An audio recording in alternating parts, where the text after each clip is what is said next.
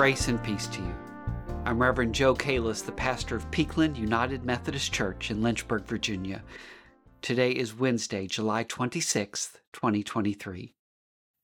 Throughout the month of July, we at Peakland have been reading and discussing this book, God in the Wilderness, written by Rabbi Jamie Korngold. This past Sunday morning in worship, I discussed chapter 6 of the book, Hear the Still Small Voice Within.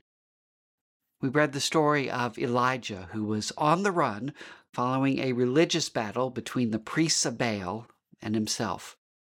Elijah won the battle, but Queen Jezebel threatened his life, so Elijah ran away to hide in the wilderness.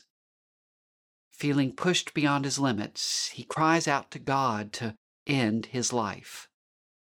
God doesn't do that, but God comes to Elijah with a still small voice providing comfort and presence.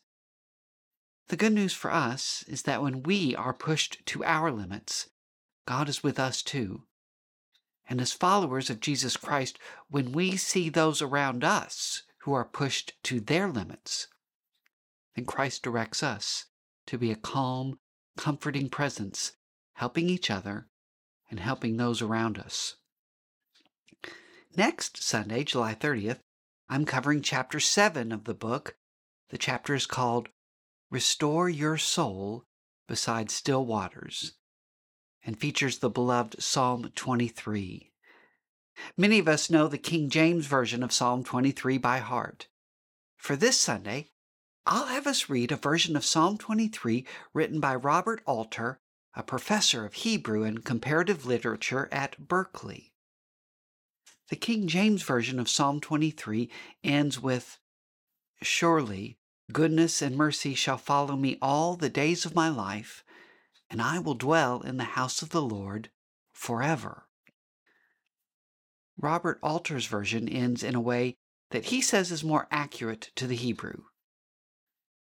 Let but goodness and kindness pursue me all the days of my life, and I will dwell in the house of the Lord for many long days.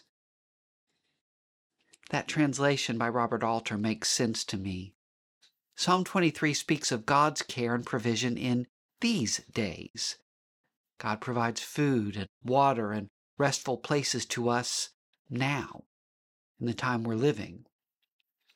God is present with us now, even when enemies surround us, even as the shadows of death cover us. This is an important reminder that God isn't just in heaven waiting for us when we die. God is in the here and now.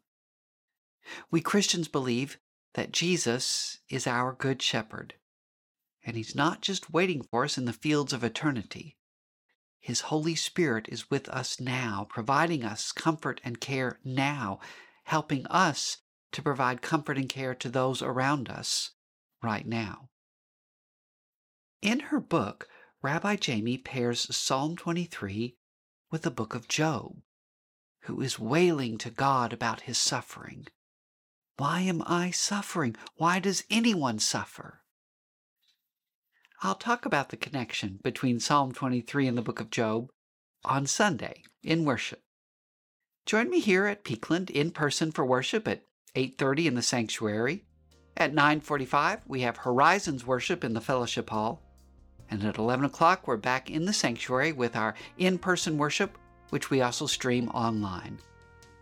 All are welcome. Everyone. Always. Thanks be to God.